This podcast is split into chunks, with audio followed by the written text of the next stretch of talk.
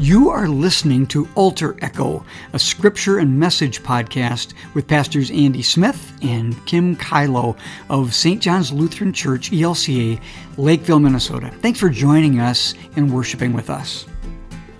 Well, hello, welcome back to the Altar Echo Sermon Podcast. This is your scripture and your message for Sunday, August 14th of 2022. As you listen to this, uh, this is actually one whole week after I recorded this podcast. Normally, we record, uh, Pastor Andy or me records our sermon podcast uh, just days prior to the preaching of this word in public worship for St. John's. Um, but this these two weeks are a little unique for me. I have the great privilege of being one of the voting members at the ELCA Churchwide Assembly in Columbus, Ohio, uh, which is being held um, Monday, August 8th through Friday, August 12th. And so, in order to not bring all of our recording equipment along to Columbus, I am recording this one week early for you. So, as you're hearing this, I have been um, having a wonderful experience being united with the church throughout our country, the Lutheran Church, that is, um, just a segment of the whole body of Christ.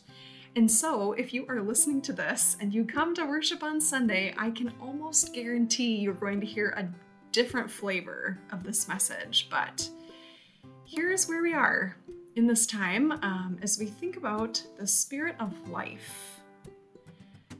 Today we'll be reading Luke chapter 20, verses 27 through 38. If you've got a Bible, you can open that up and read along with me. Some Sadducees, who say there is no resurrection, came to Jesus and asked him a question this question Teacher, Moses wrote for us that if a man's brother dies, leaving a wife but no children, the man shall marry the widow and raise up children for his brother. Now there were seven brothers. The first married and died childless, and the second and the third married her, and so in the same way all seven died childless. Finally, the woman also died. In the resurrection, therefore, whose wife will the woman be? For the seven had all married her. Jesus answered them, Those who belong in this age marry and are given in marriage but those who are considered worthy of a place in that age and in the resurrection from the dead neither marry nor are given in marriage.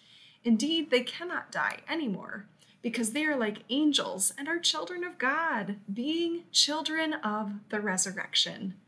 And the fact that the dead are raised, Moses himself showed in the story about the bush, where Moses speaks of the Lord as the God of Abraham, the God of Isaac, and the God of Jacob. For God is God not of the dead, but God of the living. For to God all of them are alive. Friends, this is the gospel of the Lord. Praise to you, O Christ. So, first of all, I think we just need to name this. Whenever we speak about death, or about resurrection, we cannot speak about these things without calling to mind the people we love who have died. Conversations about death are never purely theoretical, nor are they hypothetical. But our conversations about these often weighty and emotional matters are always held with the memory and the grief we forever carry of those already passed from death and into new life. So, whomever comes to mind for you when we read scripture about death and we when, when we consider our questions about death today, we hold these beloved ones in love and we bless them. And, people of God, I bless you and your grief. Because we all have questions about what death is like and what happens when we die.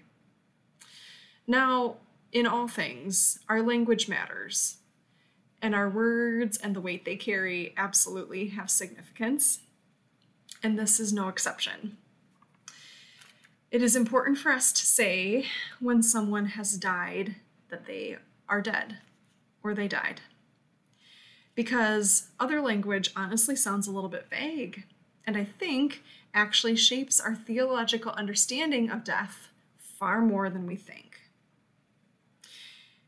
Nine out of 10 people probably will say that someone has passed away rather than say that they died. But pass away sounds like they have gone away, that they have left, or that they are not coming back, which sounds to me like there is now a separation between us and our loved one, that there is some sort of impassable distance or physical space between them and us. Pass away or go away sounds like this is an irrevocable change, that that is the end and that it is binding forever and ever. But the Bible actually doesn't tell us that those who have died are gone. the Bible actually doesn't tell us that they are separate from us or that they are somehow spatially far, far away. Death is simply a state of being. It is a true part of our existence as human beings, it is an inescapable part of the life that we experience, but it is not the last part. We believe in faith. Death is a step on our journey, perhaps a little bit like a pit stop along the way or a transformation moment. So, the thing that's really curious here is that death itself in our faith has been defeated. Death has been conquered. Death has been overcome by Jesus Christ, in whom God promises us that you and I, we, all of us, will experience resurrection life. Resurrection life, everybody. So, because God promises that it will be life, a particular kind of life, actually, uh, I want to invite us to consider what it would be like if we changed the phrase pass away and stopped using that and changed the movement part of that phrase. That perhaps if we stopped saying pass away, we might say that someone has passed through death instead. Now, that might not sound like a huge difference to you, and you might be thinking me a little bit silly, which you would be right. But here's where I'm going. If instead of passing away, we pass through death, then we must be going somewhere else.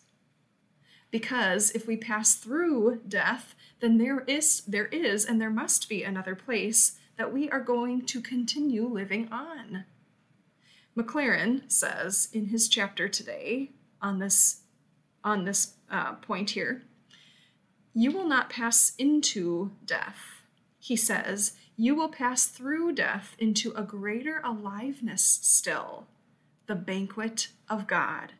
Trust God and live. You will not pass into death. You will pass through death into something else. And not only a very vague, open ended, curious, impossible to know something else, you and I will pass through death into a new resurrection life in which God has grace and love and light beyond all of the goodness we have encountered and imagined in this life. Now, the scripture ends today Luke chapter 20, verse 38, by saying that God is not God of the dead, but is God of the living. For to God all of the dead are alive. God is the God of the living. So, our beloveds, whom we carry with us in our hearts and our memories, those who are so near to us that you can almost feel their presence sometimes, our beloveds who have, have already died, are living in light and beauty and joy with God, restored and freed and healed from the trappings of sin and shame that haunted them in this life. Free to live a life far more wonderful and far more beautiful than the life they had here. Whether their life here was full of suffering and challenge or whether it was full of grace and joy. And isn't that good news that we want for our beloveds? That whether they had a comfortable life or whether they had a challenging life, that life in the resurrection is just far beyond anything that we could imagine could possibly be true or hope for. And we, beloved children of God who live here, we get to live this life fully for as long as we have it, surrounded by the people we love, until we get to experience all that God has in store for us in the fullness of resurrection life beyond what we know or see here. A living in God's presence in a whole new way. This, I think, is what it means to be people of faith at its core. To be people of Easter, people who believe that Jesus did not stay dead but rose from the dead, and because he is not dead, he invites and beckons and welcomes us into resurrection life, even after our own death. We cannot avoid death, we cannot escape it. We cannot fountain of youth elixir ourselves into eternal or into immortality here and now. But in faith, we claim the promise that has been offered to us generously and graciously that death is inevitable, but it is not the end of life. God is the God of the living, of generations past whom you miss, of the ones who died too young, of the ones who died before we even got to know them, and God of you, living child of God. So, even as we continue this life with our questions and our curiosities about what death is like and what death has in store for us, let us trust that God is both here and there. That to live now is Christ and to die is gain, and as we live with both of those truths, let us give thanks and praise to the Lord our God, whose mercy endures forever. Now, because this sermon is a work in progress and will undoubtedly have interesting insights from churchwide assembly as I get to hear fantastically gifted preachers, I'll leave you instead with one more quote from Brian McLaren. He writes You may imagine that dying will be like diving or falling or stepping into a beach big into a big wave at the beach. You will feel yourself lifted off your feet and taken up into a swirl and curl and spin more powerfully than you can now imagine. But there will be no fear because the motion and the flow will be the dance of God the Father, Son, and Holy Spirit. The rising tide will be life and joy. The undertow will be love, and you will be drawn deeper and deeper in. For you who have fears about death, for you who eagerly await a resurrection life, and for you who are grieving loved ones this day, who hope the best for them. Let us give thanks to God for God's unfailing love that is present now, is present in death, and is present in all of life that is to come. Amen.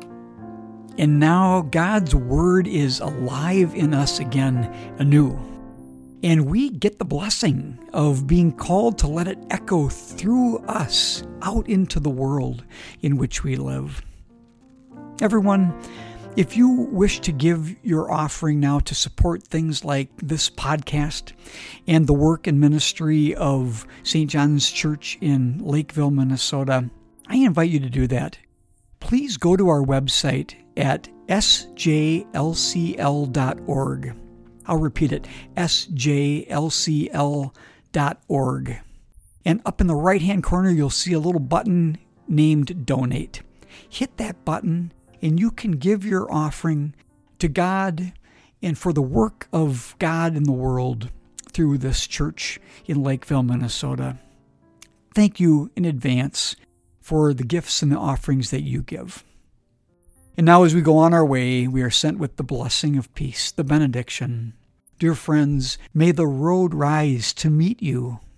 May the wind be always at your back. May the sun shine warm upon your face, and the rains fall soft upon your fields. And until we meet again, till we meet again, may God hold you in the palm of his hand. God loves you, everyone. God be with you until next week.